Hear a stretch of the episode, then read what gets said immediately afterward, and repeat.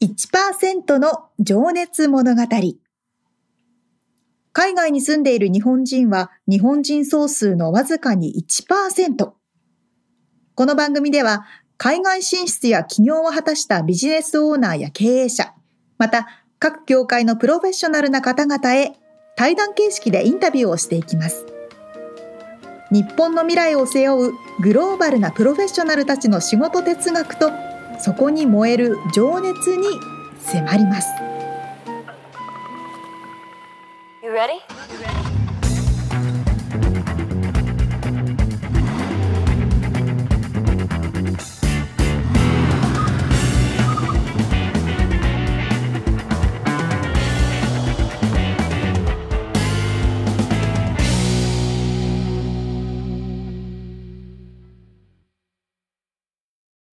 こんにちは。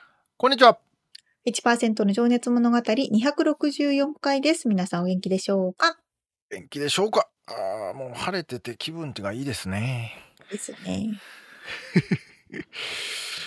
え今日はね、お話をしようと思っていたのが、 language exchange っていうことをしたことある、沙織ちゃん。私ないんですよ。あ、本当に？まあでも、うん。まあ、一応ね、沙織ちゃんの場合はもう国際結婚ですから、うん。多分、ちゃんぽんだよね、働く、あの、か家の中の会話って、英語、日本語、スペイン語？日本語は喋らないので、うん。英語と、ちょっとスペイン語って感じ。うん。ですね、ぐちゃぐちゃ。まあでもそれは exchange でもないのか。まあ、彼は別に日本語学びたいとかはないのか。ないですね。うん。うんうん。いや、まあなんかね、俺はその、来た時に、アメリカにね、うんうん。えーまあ、ほとんど語学学校に籍は置いてたけどあまり行ってなくて、うんうなんかバイトばっかりしてたんでだけど遊びにがてらあのちょっとあゆみさんのインタビューの話にも出てたんですけど、はいあのリトル東京の交番というところでうん。 language exchange っていうのをしててそこには日本語を学びたいアメリカンが来てて、はい。で僕はに英語を学びたい日本人でん。、えー、食べるっていう会があってね毎週夜やっててさへえ、なんか面白くてさ楽しそまあ終わったらなんかラーメンでも食い行くかみたいな感じの。その時に知り合ったアメリカうん。ンがもうめちゃくちゃ日本語上達しててさ結構10年ぐらいの付き合いがあってうんうん。もっとかな最初はままあまあ片言だったのにうん。もうペラペラなんだよね。すげえ。でそいつといるともう日本語喋っちゃうからさあんまり勉強になんないんだけど そうそうそう、あるあるなんですよね、それね。どっちかうまい方に傾倒しちゃうみたいな、ね。日本語は楽だからね。そうそうそうそう。うん、でもすその人はに日本に行ったことがないのにそういう風になっちゃってさ、すごうん、い。でもすげえなーって思ってたけど今の世代世代というかさ日本で結構いるじゃんね、そういう人。YouTube だけでそう。英語ペラペラなりましたみたいな。すごいよねっていう。もうきっと、あの、お話にもありましたけど、やっぱコロナとか、そういう世代のね、ああの、ことがあって、その YouTube とかでも教育的なものもものすごいね、ね。誰でもうそう手に入れられるん時代だし、それをね、多分ちっちゃい頃から聞いてたら、本当ネイうティブみたいんになるんじゃないかなうと思うんですよんね。しかもその要領よく学べる方法をさこう。探す能力がに長けてるんだよねきっとね。確かに。うん、だから間違いない。これを見とけば大丈夫っていうのを探すのがうまいんだろうねきっとね。なんか最近私も YouTube だったんですよ。ずうっといろいん。ろ見るものをうね。それがね、ん。TikTok に変わっちゃったんですよ。へえ。ちょっと若若いな自分って思い検ながら。索ってこと？そう、検索、情内で報検検索するっ索。てこと？なぜなら、やっぱり TikTok の方が情報量がう短いん。間にキュッん。てまとまってるかうら、ーん、確かに。ほんと容量がいいんですよ。いやー、そういうのでも知らないとどんどん差が出るよね。間違いないですうね。ん。怖っ。そうそうそうそう。TikTok と AI をいかに使い倒すかみたいな勝負だもんね。本当 本当そうですね。まあでもそれがさ、またさ、話が巡っていくけどさ、効率ばかりを求めると、うん。なんか血肉になってない感もあったりとそうか、ね。あとその想像力がね、どうしても養われないような気がしてしまうんですよね。それはまあ、なんかそんな気がししますよね。はい。うん。ということで、本を読読もうっていう。今俺迷子戻るなっっていうのがね、大事かたな。そうですね。ハンモックに乗りながら、あ、そうですね。揺られながら本を読もうっていうことなんですけど、はい。ということで、えー本編入りますね。はい。はいお願。いします。えー一人の方のインタビューを4回に分けてお届けしているこの1%の情熱物語ですが、今回はですね、ロサンゼルスで日本語学校富士スクールを経営されてらっしゃるっていうことえでもありますよね。しゃいますよ。はい。経営および校長でいらっしゃる？そう経営者であり、校長先生でもいらっしゃいます。校長先生でもいらっしゃいます。はい。古谷あゆみさんのインタビューの最終回です。はい。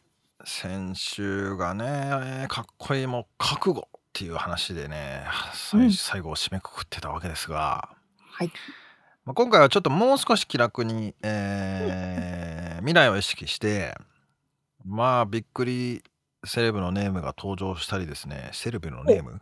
セ セレブネーム、うん えーえー座右の銘とかね、ほう。なんかその辺面白いお話が盛りだくさんでございます。ではでは、聞いていただきましょう。はい。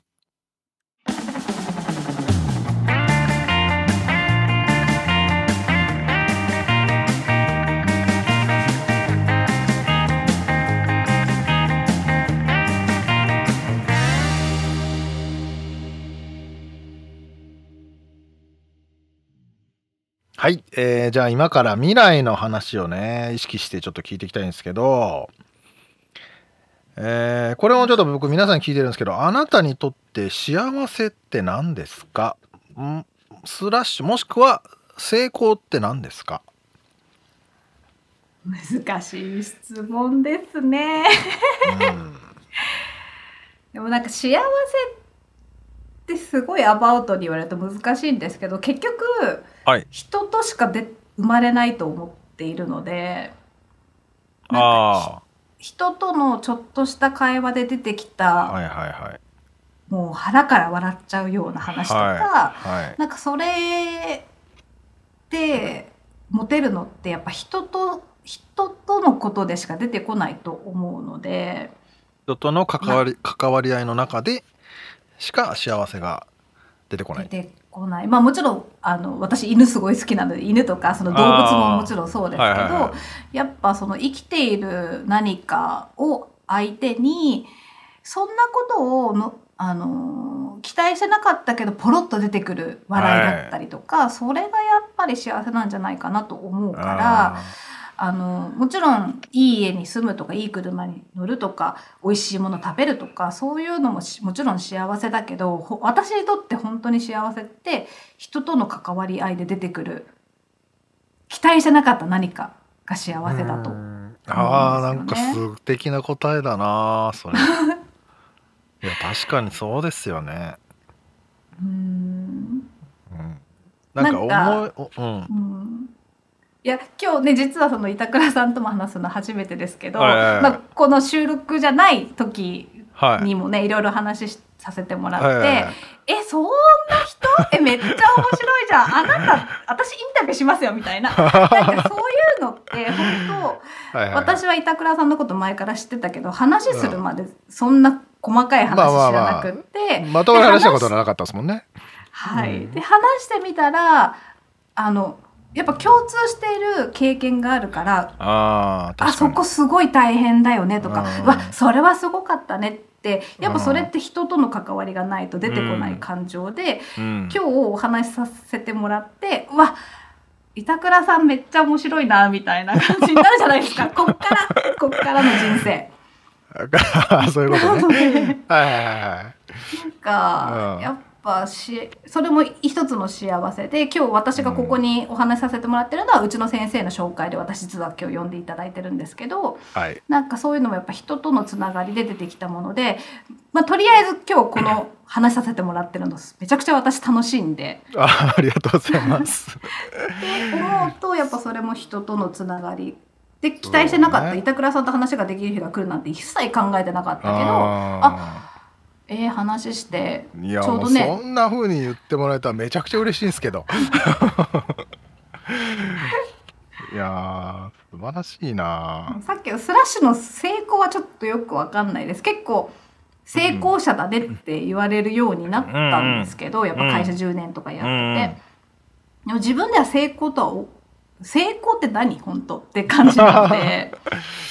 言われるけどうん成功も難しいですよね。難しいですね。でも成功成功っていうか、まあ、周りからは分かりやすく成功してるから成功者って言われて、うん、その会社やってます、うん、なんかあの持ってるものが高いですっていうところで成功者って言われることは多いけど、うん、でも自分は成功し成功してないとは思わないですけど私自分のこと、うん、でも成功してるかっていうとちょっと難しくてまあ目標を立てて目標はやってきたかなっていう感じが成功に見えるのかなっていう感じですけど。ありがとうございます。ここの答えはね本当でも千差万別というかね面白い。じゃあちょっと次の質問これはですね、えー、まあそういったまあ成功者 というかまあそのねあゆみさんに憧れてる方も多分いるだろうし今からそういう風になりたいなって思ってる人もいると思うんですけど、まあ、そのヒントみたいな感じでちょっと意識して聞きたいんですけどなんか自分にその将来の自分にというか未来の自分を意識して継続していることとかまあまあなん自己投資みたいなことですかねこうなんか習慣化しているようなことがあれば聞きたいなと。うん習慣化か。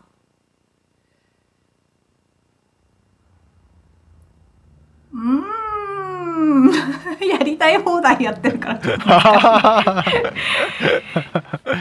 まあでもやりたい放題って言ってもずっと富士スクールのことを考えているっていうねおっしゃってもちろんそれはそうですけど、うん、まあ、習慣化というとやっぱりなりたい自分をちゃんと意識するっていうところは習慣化してるのかな。なんか、まあ、10年後の自分とか、はい、まあ、もうちょっと若い時はそんな先のこと考えてないですけどせめて3年後の自分1年後の自分はどうなってたいのかっていうのは結構意識してでもどうなりたいかって、はい、自分だけにとどまってるとなかなか見つからないからやっぱ刺激を与えてくれる人たちに出会うことで、うん、あこうなりたいなとかなんか、うん、例えば私あのー、結構有名なやっぱね立地柄有名な学生さんとか多いのであのアリアナ・グランデちゃんとかも私の学生だったりするから。すごいっすよねでなんかテレ映画とかテレビですごい豪邸を見てる私しかいなかったけど、本当に私アリアナちゃんちとか行ってるので。マジで？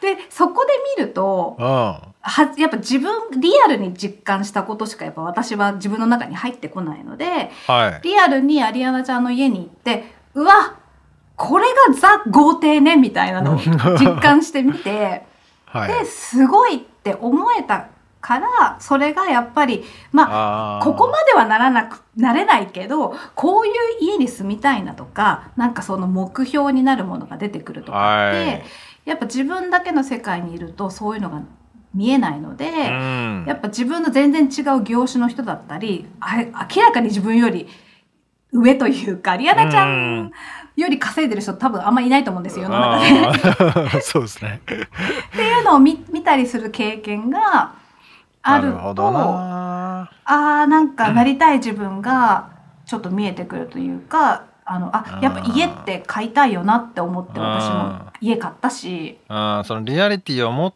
てイメージできるということですかね。そうですね。なのでうん、うん、どなんでしょう？ごめんなさい。いや今あの大谷選手の話エピソードを思い出したんだけど その WBC で大谷が言っった言葉がもう今日は憧れるのはやめましょうって言ってみんなみんなチームメイトに言ったっていう話があって、うんうん、その対戦相手がもうスターばっかりでみんながそのスターに憧れてたらその勝負に勝てないと、憧れたままではね、だから対等に勝つ気でいかなきゃいけないよっていうようなニュアンスで今日は憧れるのやめようっていうふうに言ったらしいんですけど、すごい、うん、いいですね。だからただ憧れたぼやけた夢というか未来像ではなくリアリティを持って、うん、そこ勝ちに行くっていうふうにイメージするのが大事ということなんですかね。そうですね。で、うん、そういうすごい人たちに会った時に、うん、全然自分とは違う人じゃなくて同じ人間だと思って会うと私はそういうふうに思って会ってるから、はい、アリアナちゃんがこの家買えるんだったら私も買えなくないよねぐらいの気持ち。買えないんですけど絶対買えないんですけどっていう感じで考えてるとなんかあ家を買うことに興味を持ってじゃあ家を買うとかって実現したりとか何でもそうだと思うんですけどだから多分大谷選手も本当そうですね。憧れじゃなくて同じ人間が同じトレーニングやってやってるんだから同じ人間として戦おうぜみたいな感じ。対等だっていうことですよね。うん。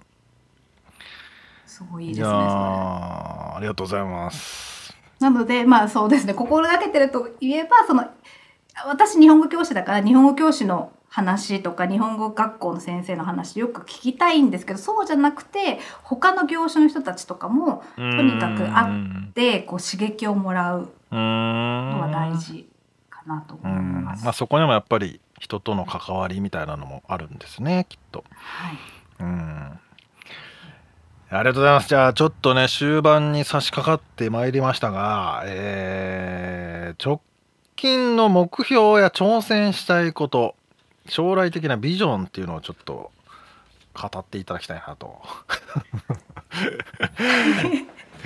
なかなか壮絶というかねこうかっこいい人生を歩んできましたがこれからのあゆみさんえー、なんか最後の質問とかやるとすごいいいこと言わなきゃいけない感じになっちゃういや別にいいですよ。別に言わなくてもいいんですよ。あもう考えてねっすっていうのでもいいですよ。いやーなんか私夢はないので目標しかないんですけど自分の人生いつも。まあ、今の直近の目標だとやっぱりコロナになって本当にあの大変な時期があって、うん、でやっぱオンラインの学もともとオンサイトの学校だったけど今ほとんど8割ぐらいオンラインの学校になっていてあの7教室取り合いでやってた富士スクールも今はそんなに使えてないからやっぱり現地校オンサイトにもっと先生を増やして、はい、もっとあの前みコロナの前みたいな状況にしたいなっていうのが直近の。あの今ビジネスでやることだなと思ってるんですけど。じゃあリモートで LA にいない先生もいらっしゃるってことなんですか？そうですね。本当学生もそうだけど先生も。そうかそうか。だってオンラインで働けるからわざわざこんな高い LA 住んでなくてもよくないとかもいると思うし、まあ、そうなりますよね。いやそうなりますよね。そりゃ。うん多分ね日本に住んでる方もそう。東京高いとこに住んでなくても、家でできるのは山梨でやった方が安いじゃんみたいな、そりゃそうだそりゃそうだ。まあそれもそうだし生徒さんの数もね増やしやすいですもんね。だってエリアを限定しない方が。う、ね、ん。っていうところでやっぱ今オンサイトがだいぶ活気戻ってきましたけど、うん、でもあのコロナの前ほどは全然ないので、まあ、そこをもうちょっと盛り上げていきたいなっって思うし。そのあゆみさん的にはやっぱりそこで直でやることによるこうなんつうんだろう活気っていうか熱みたいなのが欲しい感じなんですかね？もうなんかちょっとダダークな話かもしれないけどおあのコロナになってオンライン学校に切り替えることももちろん考えて、はい、でも結局オンライン学校それこそコロナのおかげですごい増えちゃったんでそこで勝負してたらうち勝てないんですよ。だって世界にオンライン学校があって LA の物価に考えたらうちクソ高いんですよね。まあ、そそういうことか。不利だってことですね。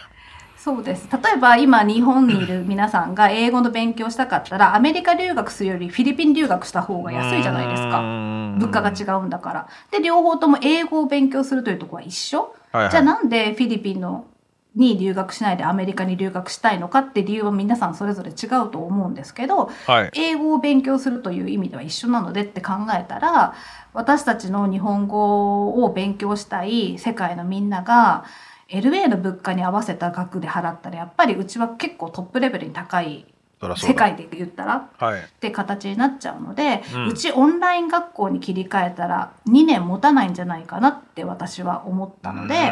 なるほど。でせっかくローカルにこんだけうちは学生がいて大体結構口コミでうち学生広がっていくのであのうち学生の写真をあの壁に貼ってるんですよね。学生さんに例えばマイケルだったら「ま」っていうひらあのカタカナ持たせてアンドリューだったら「あ」っていうひらがあのカタカナ持たせてこう壁に貼ってあるんですけど、はいはいはい、今来てる学生さんの写真がブワーって4500枚貼ってある中で、学生が来ると「あっあいつ知ってるとか、あ、俺の同僚じゃんみたいな、結構つながってるんですよ。日本、日本好きなアメリカ人ってつながってたりするから、なんかやっぱせっかくこんだけローカルがもういるし、オンライン学校だったらうちは潰れ、オンラインでもちろんやるのもいいし、それで実際うち売り上げ出てますけど、それだけにするのは本当に危ないなと思って、うん、まあ、コロナの間ね、パンデミックの間2年間あの誰も使ってないオフィスに家賃払い続けましたよ。厳しかったけど、ね、でもそれがなくなったら何もうちのブランドがなくなっちゃうしうちの独特得意性がなくなるからやっぱオンサイトはないとダメなんですよねって私は思ってやってるのでやっぱオンサイトにもうちょっと活気が欲しいなと思います。なるほど。なかなかこう面白いというか深いというかね。そうだよな。LA でオンラインやるのは不利ですね。そりゃ。一番給料を払わないといけないもんね。そうですよ。アメリカででまたミニマムウェージ上がるしね。もうまあいいや。その辺ね。頭痛いですよ頭痛いですよね。ああそうですか。まあでもじゃあそれがそこをキープしたいというのはまあうん目標としてあってこうあゆみさんのこうなんだろうな。まあそのビジネス以外のところとか、まあ、先ほど夢はないっておっしゃいましたけど 嫌だ。夢がないって嫌だ。いや全然別にあのありだと思うんですけどそのそういうのもね。どういう未来をこう想像してらっしゃるとかあればもし、まあ、なければなしで全然ない方も結構いますけどね。うん。まあうんなんか普通の言葉になるけど現状維持というかあの私大体あの先生たちと新年会うちでやるんですけど、うん、今まではなんかうち、がなかったからエアビとか借りてやってたんですけど、うん、新年会でこう海外にいるし家族に会えないうちの先生たちもとりあえず私たちも家族だからって私は思ってる、うん、とりあえずというかもう私たち家族だから一緒におせち食べようよっていう感じで新年会やってるんですけど、そのなんだろうな。まあその輪がもっと増えていけばいいなと思いますけどとりあえず現状維持で、うん、今いる先生たちと毎年1回ちゃんとゆっくり過ごす時間があったりとかなんか、うん、これ夢って言ったら変ですね。だけどまああの多分私あの座右の銘が一歩一歩なんですよね。はい、なるほど。自分の名前あゆあゆみあゆみさんのあゆみですね。今思ったけど。歩くだし、はい、あの大きく進むことはできないんで日々ちょっとずつ良くしていこうっていう感じだからあの亡くなった父にも私が二十歳ぐらいの時に聞かれたんですけど「あゆちゃん人生って何だと思う?」って言われて、私はまだ二十歳ぐらいのね、小娘の時に、はい、それ言われて、私その時階段って答えたんですよ。はあ、で、お父さんも、は？みたいな顔したけど、人生階段でしょって思ってて、こう、いきなりボンとはいけないから、日々こう頑張ることで登っていけるって、二十歳の時から思ってたので、なんか、将来のビジョンはとか言言われると、うん、なんだろう、わかんない。とりあえず階階段1個登ったらその次の階段が見えるし。ああ、そういうことね。まあ、3段ぐらい先が見えるかなぐらい。なので。今一歩一歩歩いてくってことですね。はい。素敵ですね。素敵な名前ですね。あゆみさんって。あゆみです。はい。じゃあ、えー、これはちょっとまあ質問ではないんですけども、あのまあねさっきも話ちょろっと出たけど日本からまああゆみさんみたいにねこう海外で活躍したいとかね思ってる若い世代にちょっとイメージしてこうメッセージをいただきたいなと。まあ本当にやりたいことをやったら悔いなし。だと思うのででも多分本当やりたいことが見つかってない人の方が多くて。あそうなんですよ。それよく聞かれるしね。いや聞かれるっていうかそういう話をよく聞きますよね。やりたいことが分かんないんですっていうね。そうほ本当に最後はやりたいことをやってたら幸せだしやりたいことをやってたら文句も出てこないしじゃあそのやりたいことにどうやってたどり着くかっていうとやっぱりいろんなことやるしかなくて、はい、私は今やりたいことはアメリカに住んでいること日本語教師をやっていることなんですけど、そこの前って留学した時別に、はい、あの日本語教師になるつもりもなかったしアメリカにずっと住むつもりもなくてただ英語に憧れてきたっていう感じで、うん、で来てみたらそこでターニングポイントがたまたまあった感じなので、うん、今やりたいその時私やりたいことは特になかった？今ほど言える。うん、なるほどね。多分皆さんあの聞いてる方が若い方だったり、まあ、年いった方でもやりたいことわからないってこといっぱいあるのでそしたらやっぱちょっと興味があることに行ってみようとかやってみよう。そこで急自分がリアルに感じたこと？多分私はそのリアルに感じるって人なんですけど人と話したことで影響をもらったりとかなんかそういうやっぱチャンスを自分からどんどんたどり寄せていくことで、自分のやりたいところことが分かってくるのって、うん、やっぱ自分が外に出ないと分からないと思うんですよね。分からないですね。うん私はその山梨から青森の大学に行って、はい、アメリカに留学してっていうちょっと人よりはあの飛び幅が広かったところでかあの経験して勉強したことがすごい多かったのであの距離の問題じゃないけどやっぱり距離があるってことはそれだけお金もかかるし、はい、決意も普通よりは山梨から東京行くよりは全然覚悟が違うのでなんかそこをちょっと頑張ってみたらいいのかなと思うしなんかやりたいことがまだないんだったらとりあえずやりたいことができた時に動けるようにある程度貯金をしとくとか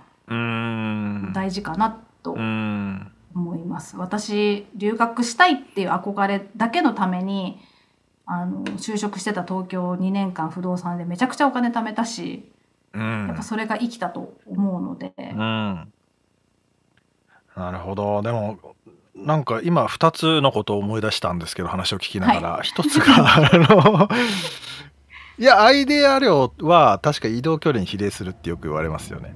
だから、そうですか、うん、そう、だから世界中飛び回ってる人の方が、そのやっぱり常識というか、この幅、幅が広いじゃないですか。うん、うん、だから多分それは、ああの、あると思いますその振れ幅が広いっていうのはそれもだから自分の好きなことを見つける、うん、ヒントとかね手段になりそうだし、うん、もう一個何だったっけな。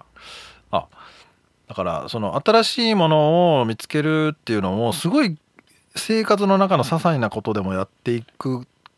例えば、このチョコレート好きだけど次はちょっと違う種類のチョコレート買ってみようかなとかね、わかんないけど、あでもそういうことですよね。そういうことですよね、それで、あこれの方がうまいじゃんとかね見つけられますからねやっぱ比較対象がないと、どっちが好きかもわからないので、多分板倉さんもそうだと思いますけど日本を離れたから日本の良さがめちゃくちゃ分かったってありますよね。日本に住んでたら日本の良さ分かんなくてそれがだって当たり前の基準だし比べるものがないから。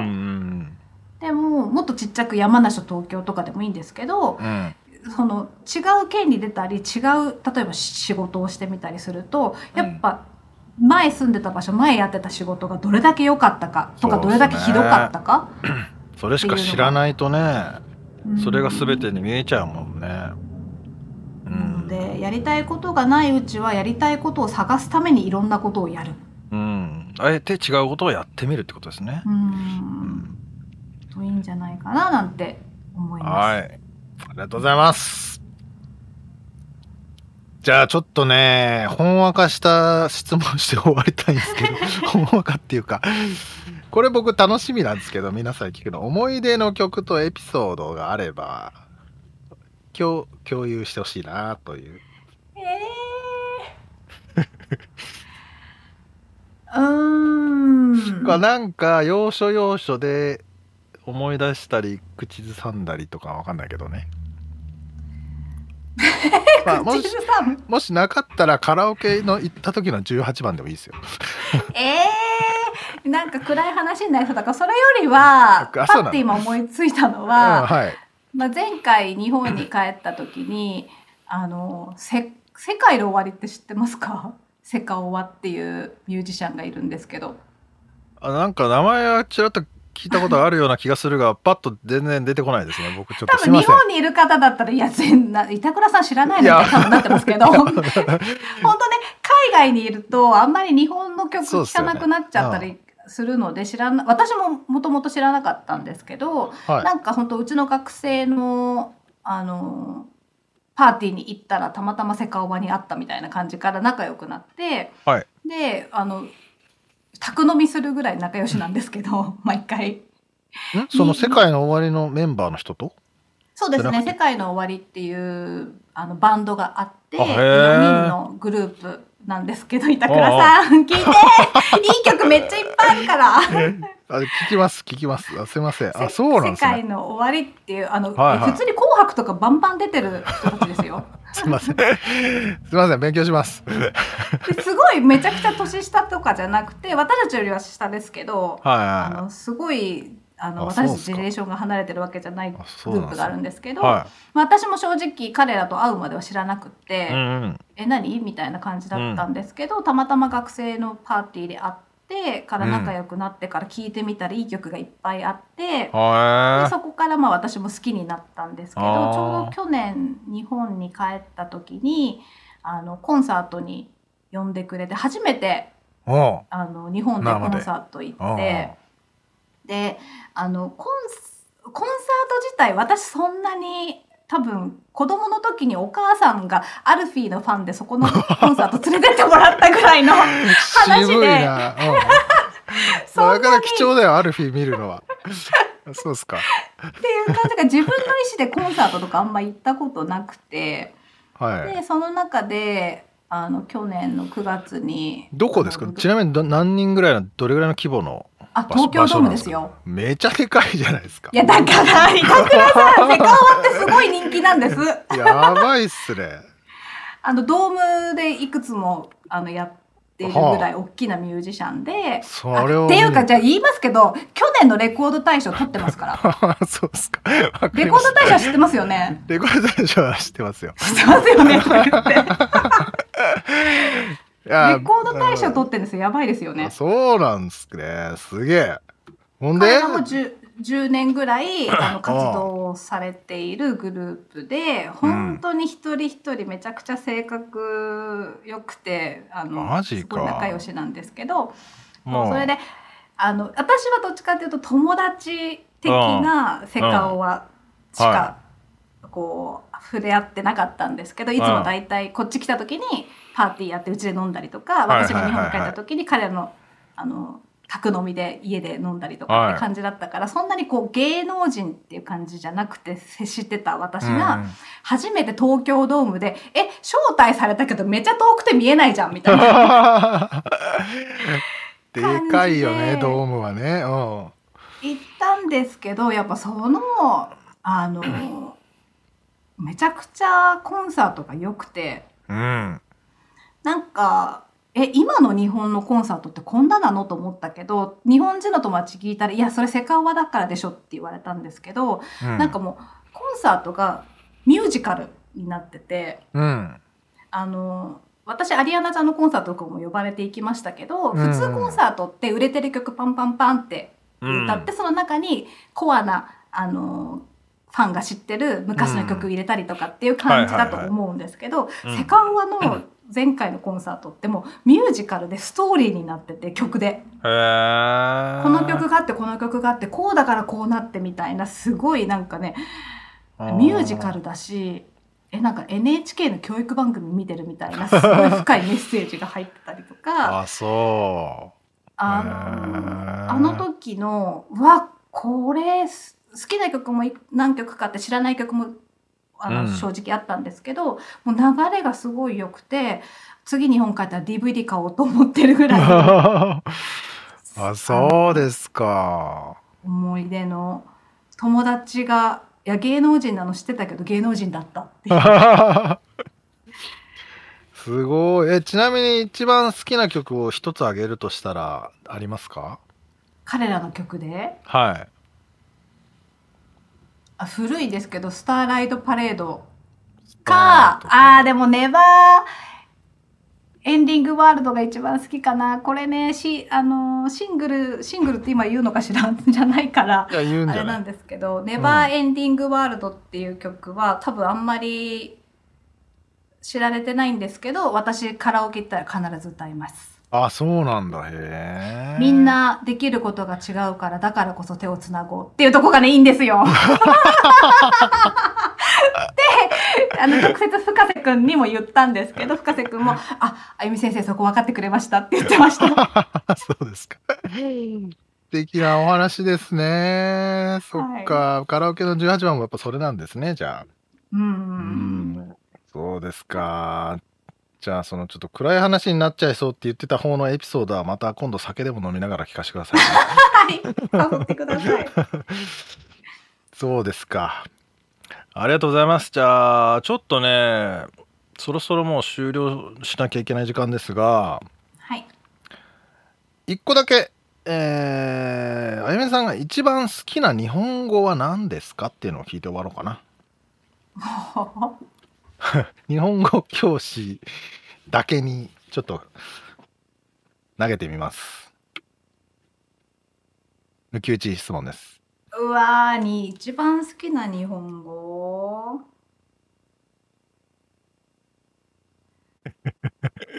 めっちゃ真剣に考えてますね。えめっちゃ真剣に考えちゃいますね。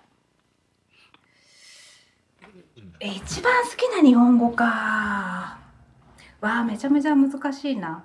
ありがとうとかも言いたいけど、うん。ありがとう。うん。おかげさまでとか、ありがとうとか、まだまだですとかね。まだまだです。面白いとこ来たな。まだまだです。このなんかこう謙遜文化じゃないですか、やっぱ日本って。ああすごい上手でも、あ、まだまだです。ま、まだまだです。自分のレベルがそこまでいってないですっていうところってすごい日本っぽいなと思って、はいはいはい、まだまだです。ね、なんか、まだ、うん、なんかそうね、まあ、裏、いい意味も悪い意味もあれそうな気もするけど。でもなんかこう、あの、日本って謙遜教育、うん、日本っぽいですね。うんうんアメリカって褒め教育って私は思ってて、はいはい。はい、あのいいとこも悪いとこも両方あってアメリカは 嫌な言い方すると全然仕事できなくても俺ナンバーワンって言っちゃうぐらい自分がに自信があって、はい、やっぱそれって褒め教育を受けてきたから、はい、それって実は結構素晴らしくってで日本って逆であのすごいできてる人でも人前じゃ絶対まだまだですって言うじゃないですか。そ、ね。うん、そこで、あ、そうなの、俺金賞取ってさ、とか言っちゃったらもう嫌味でしかないしっていう日本だから、はい、あの、私の年代やっぱり、あの、お子さんが多い友達多いんですけど、あの、特に子供が何かいい賞とか取った時に、あの、周りに褒められちゃったら、いやいや、うちの子なんて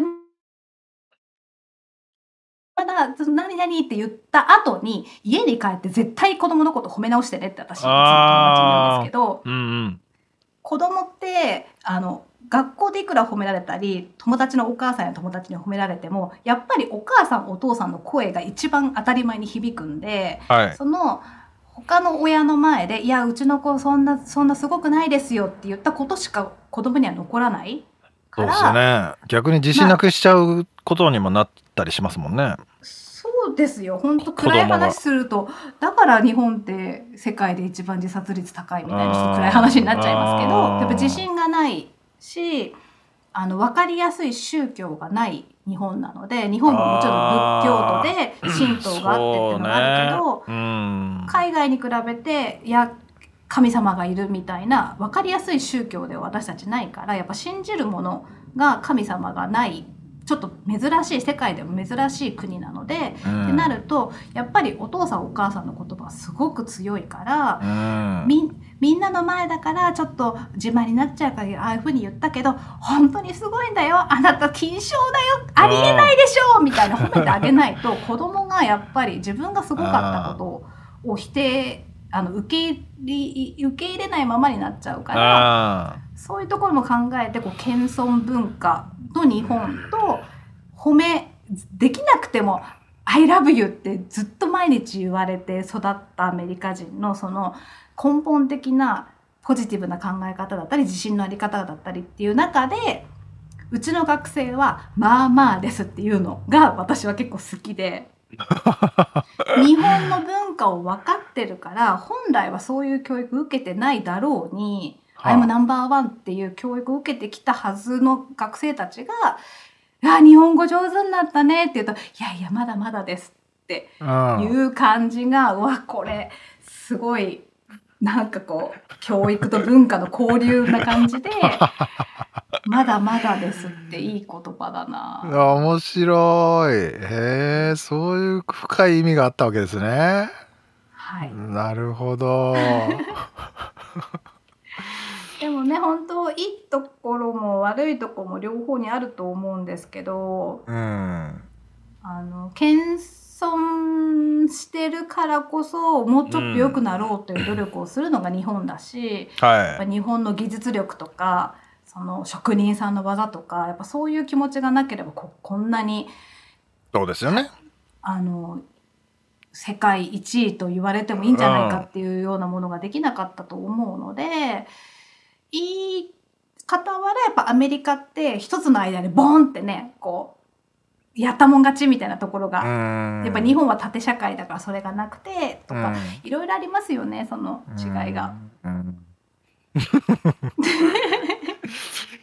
まあねでもでもまだまだだと思うからこそもう一歩頑張る歩みを進められるわけですもんね。そうですねはいっていう締めな感じでいいですか？はい。すいません。広げすぎた。いや楽しかったです。はい、ありがとうございます。私もすごい楽しかったです。ありがとうございます。じゃあ今日は、えー、ロサンゼルスの日本語学校富士スクールの校長でいらっしゃいます古谷あゆみさんにお話を伺いました。あゆみさんありがとうございました。ありがとうございました。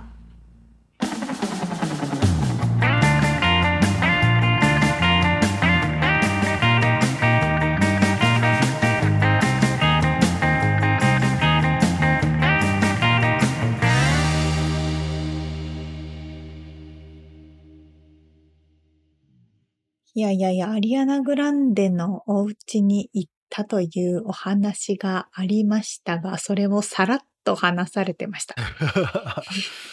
グランデちゃんって言ってましたけど。アリアナちゃん。うん、すごいな。すごすぎますよ。どこなんだろうね。ビバリーヒルズかな。どうだろう。うん、でもね、アリアナ・グランデというでかい名前だけども、それの先生でいらですからね。うマリアナ・グランデが先生と呼ぶ人ですよね。すごいな すごい面白いね。すごいよすごすぎるな いや、もう一つ、一つというかね、世界の終わりというビッグネームも出てましたけど、はまあ、ビッグネームと僕が言う、言えたもんじゃないっていうか、僕はあんまり知らなかったんですけど、沙織ちゃん知ってましたか？もちろんです。あ、そうですか。へえ。はい。結構好きな感じ？うんまあまあ、いなんだろう。J-POP のうん。その上位とかにはうん。入ってくるようか。なね、すっごい有名な人たちですね。いや、おあのね、そのインタビュー終わった後に、うんうん。あゆみさんが言ってた「ネバーエンディングワールド」っていう歌を聞いたらね、良かったですね。とても。うんうんうんうんうんいやー、なんで知らなかったんだろうって すごいな。でも本当にやっぱりオンラインっていうところとはい直はい接会うっていうところってもう本当すべてのビジネスがそこうにんいろいろ左右される時代じゃないですか。そう、これでもうん。面白いお話でしたね。うん。だから、そうそうそう。オンラインの方が良さげに見えるが、LA にいながらオンラインをやるのは不利であると。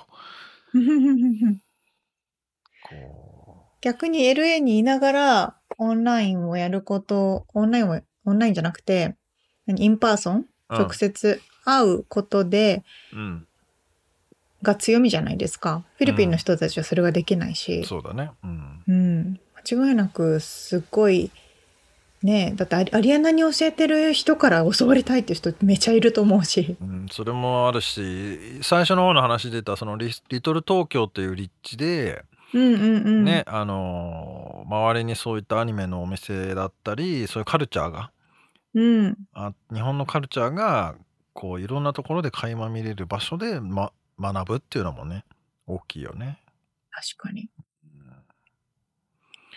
いうやだ。からなんかそれも面白い話やなと思いながらうん。聞いておりましたけど。確かに。うんすごすごいないやーあとはあれか好奇心を持つという話がねありましたが、やりたいこことを見つけるためには好奇心を持つっていうかなんつうんだこうとにかくいろんなことにチャレンジするっていうと。うん。話あってさ俺ちょっと最近なんかねコラムに書こうとしてた時にことがあって、うん。その好奇心というかなんていうんだろういまあ AI のは話でさ AI にいかにこうし質問を投げるかがこう重要になってくる時代みたいな話があるじゃない、こう。今までは検索がうまいやつが良かったけどこれからは AI に対してどういうプロンプトどういう命令文を出すかみたいなのが結構重要になってくるみたいな話があると思うんですけど、そこで、まあ、そういう話もあって俺も質問力って大事だよなって思いながら、まあ、このインタビューをし,、てても毎毎回反省したりもするんですけどうん。でその質問力を鍛えるためにどうしたらいいですか？ってチャット GPT に聞いてみたのねこの間。そしたらね好奇心を持つっていうのが一番頭にきてあのなるほどなと思ってさまあ好奇心を持たないと質問が出てこないっていうかね。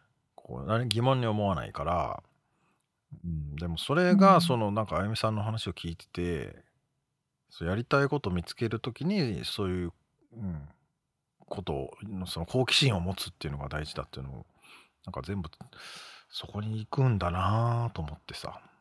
ゃる通りですね。私もアナウンサーやってる時は、うんディレクターの人に、とにかく人に興味を持って、それじゃないと、ああの、質問なんて出てこないからって、すっはいはいはいごい言われました。あ、あそう。うーん本当にその通りだなって思う。ねえでも本当になんかもうこの、ま、あゆみさんのお話や要所要所で学びが多いですよねなんかそういうめちゃくちゃ多いですね。まだうんすごいこうまっすぐだよな。毎回そういう人が多いかもしれないけど。うん。あ、すごい、なんかね、シンプルでわかりやすいなと思ったのが、うん。アメリカに住みたい、日本語教師をやりたいっていう、その、二つの目標を叶えられていて、で、それを維持したい、それを現状維持をしたいっていうふうにおっしゃってて、すごく、なんかわかりやすいし、シンプルだよね。うん。シンプルだけど、もちろん現状維持っていうのは大変だから、うんそれをやるために、こう日々ね、いろんなことを、新しいことにもチャレンジしなきゃいけないだろうし、うんなんか非常にわかりやすくて、あ、そんなんでいいんだみたいな風に思いましたね。うん。いやー、面白かった。そして、なんの話だったか忘れたけど、座右の銘は一歩一歩というふうにね、おっしゃっておりましたが、ね、素敵ですね。あゆみさんという素敵な名前の、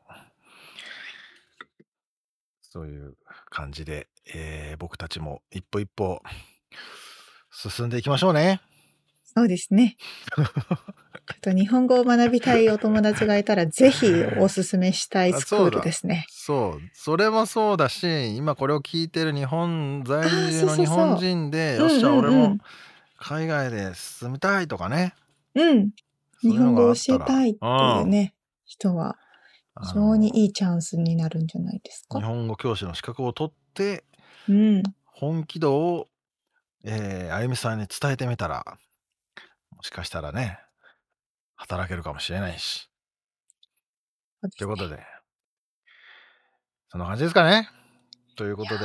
面白いお話、ありがとうございました。えー、本当にあゆみさん、ありがとうございます。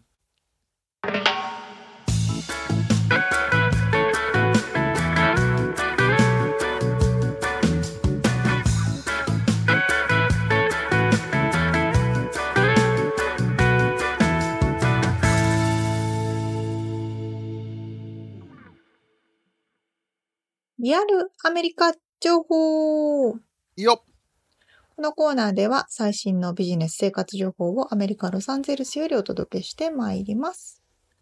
はい、ということで今日は僕が担当をさせていただきますが、うん、今日はですね、えー、アメリカで海釣りに行ってきたよっていう話です。お行ったことない。いいなあ、行ったことないですか？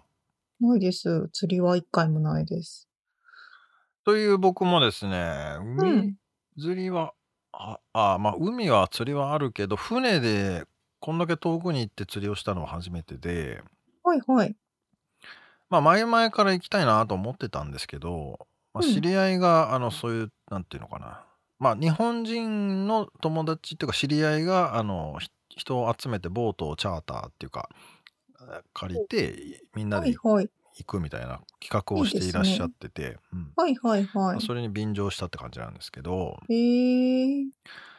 まあ日本でもね釣りはあると思うけど多分違いもあると思うのでちょっと話したいなと思うんですが、うん、まずねあのフィッシングライセンスっていうのが必要なんですよねアメリカ。まあこれ日本も必要なのかね？そうですねあ、でもそうなんだ。全然知識がないんですけど。いや、でもな、日本でそんなのは買った覚えもないし、うん。まあ、場所によってはもしかしたら必要かもしれないけど、取っちゃいけないものとかね。あウニとかね。うん。密漁になっちゃうものもあるかもしれないけど、普通に堤防で釣ってる分には何もライセンスとか多分なかったと思うんだけど、うん。川とかね。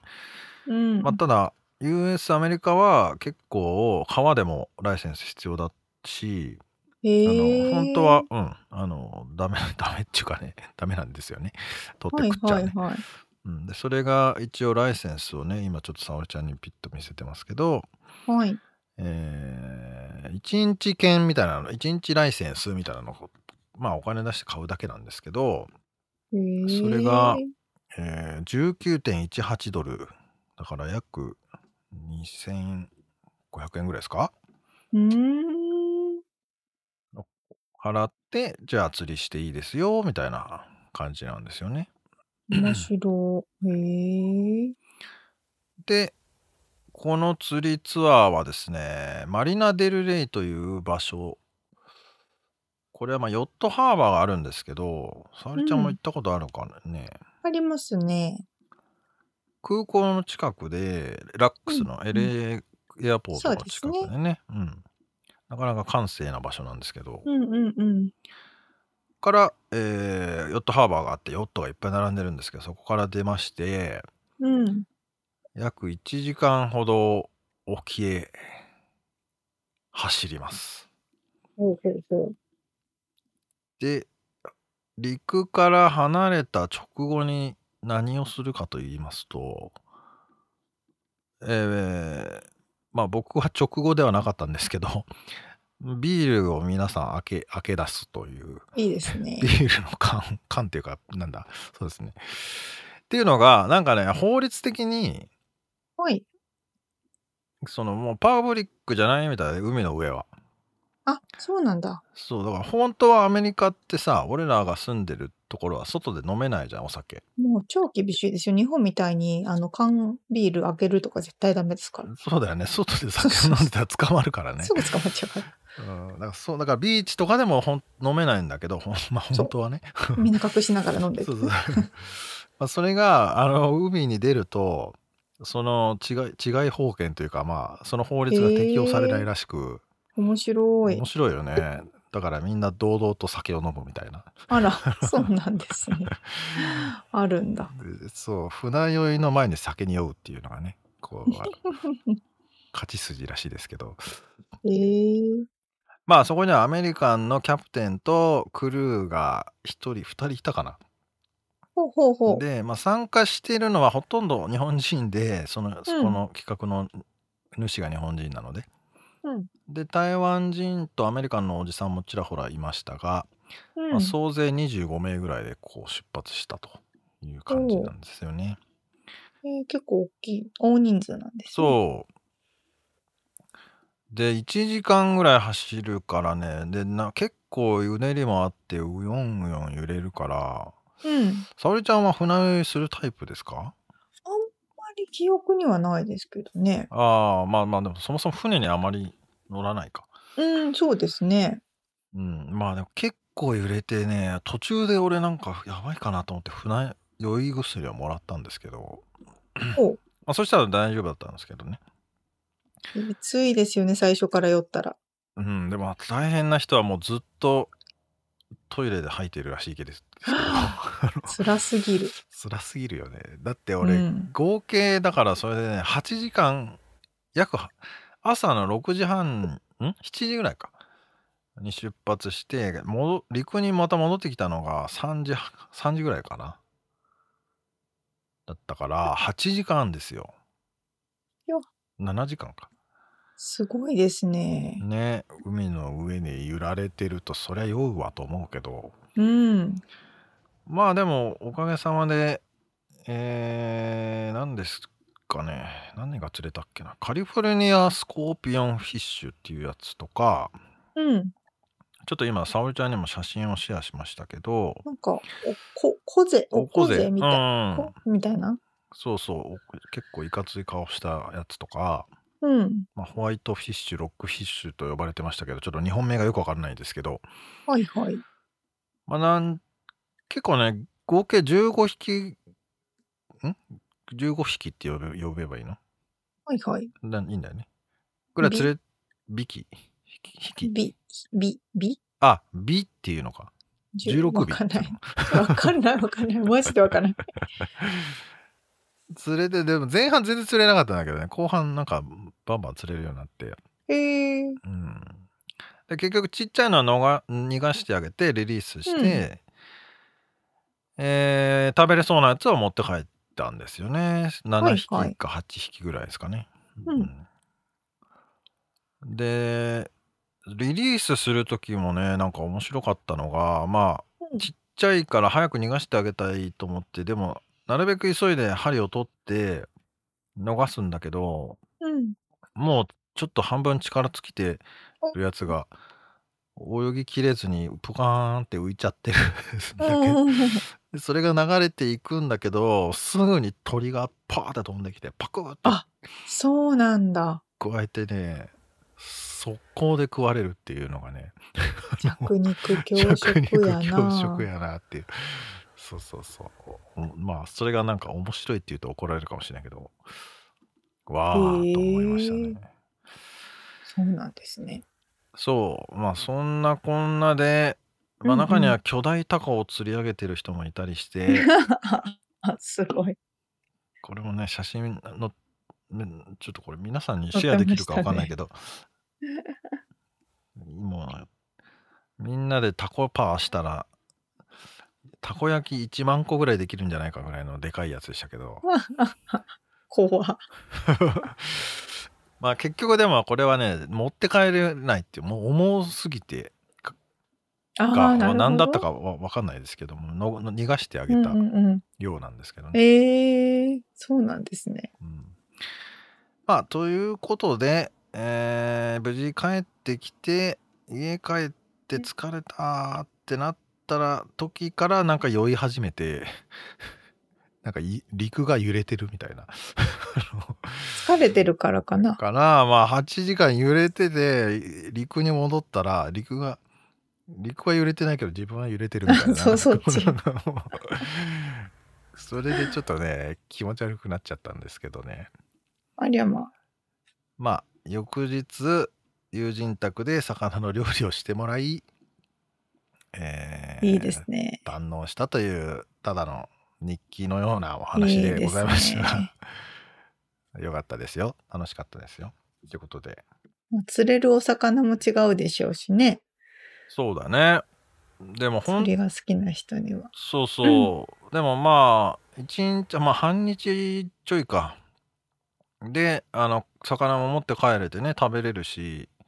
うん、そうですね。結構なんか、新鮮な出会いもあったし、なかなか面白かったですよ。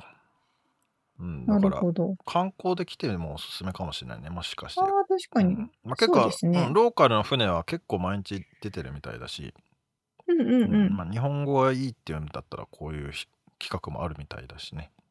へえ。なるほど。なんかいいですね。こういう本当にリアルなアメリカ情報なので、こういう日記みたいなのも非常に 面白いですね。そうですね。まあ、マリナ・デル・レイとか、レロンドビーチとかから船ツアーとかね、フィッシングツアーとかで検索したら多分出るし、あの、もう船の上でライセンスも買えるしねそのクルーが売ってくれてであの竿も借りれるし餌も用意してくれてますからあの、うん、いいですね、まあ、至れり尽くせりですよ。ほんで、うん、帰りはもう釣った魚もさばいてくれるしね。3枚におろしてくれて。あらすごい。で帰ってもう刺身で食うとかね。揚げフライにして食うとかね。いう感じなんで。まああの気軽に楽しめるアクティビティじゃないかなと思います。うん。はい。いいですね。ということで。ということで、今回は、ミツさんがお届けするリアルアメリカ情報でした。はい。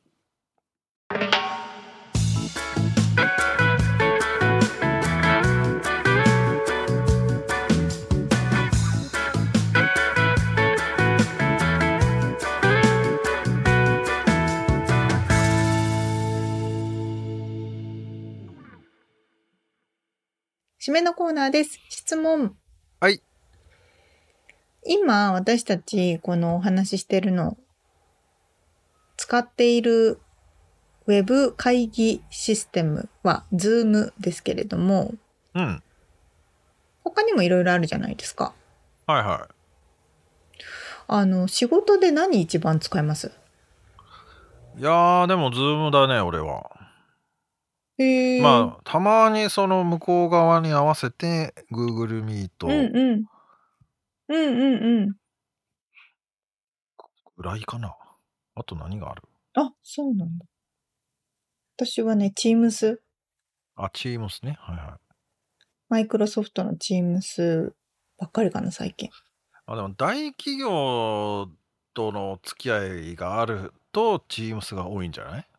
あ、そうそう。相手に合わせると Teams が多くなっちゃうんですよね。大企業は大体マイクロソフトさんがね、支配してますからね。そうなんですよね。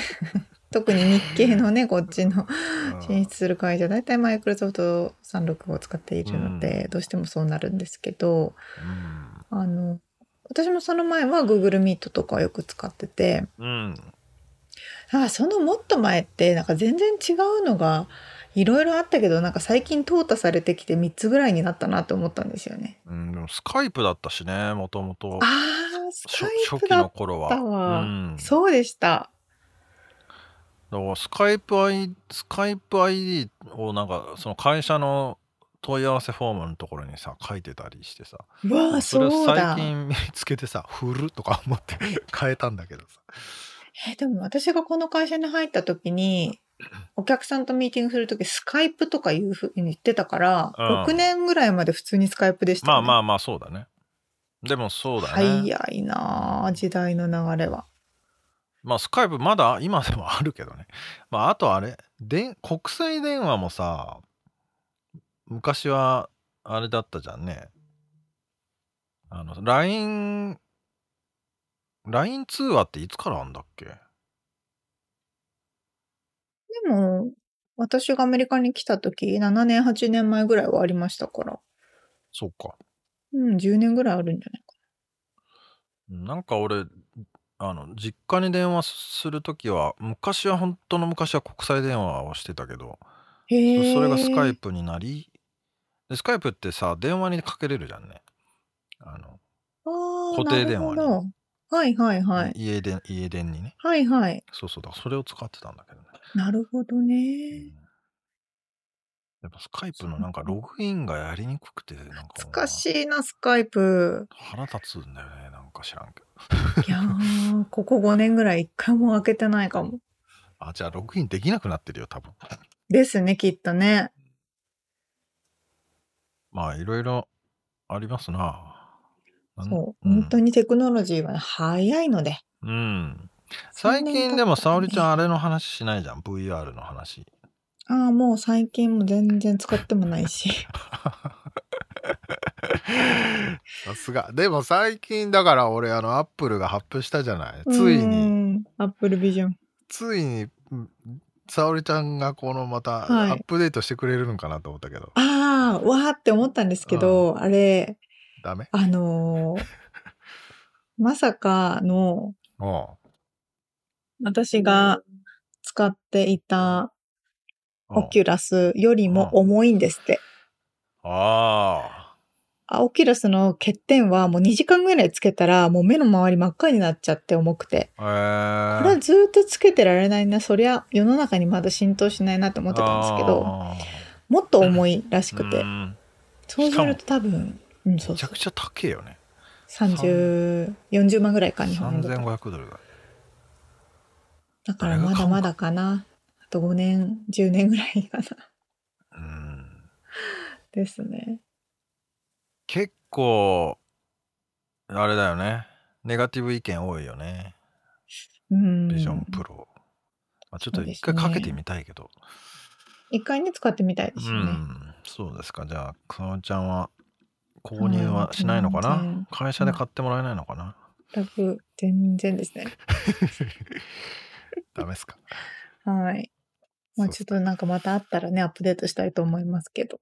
はいということではい。今回お届けしましたインタビューの内容とリアルアメリカ情報のインフォメーションはブログに掲載しております。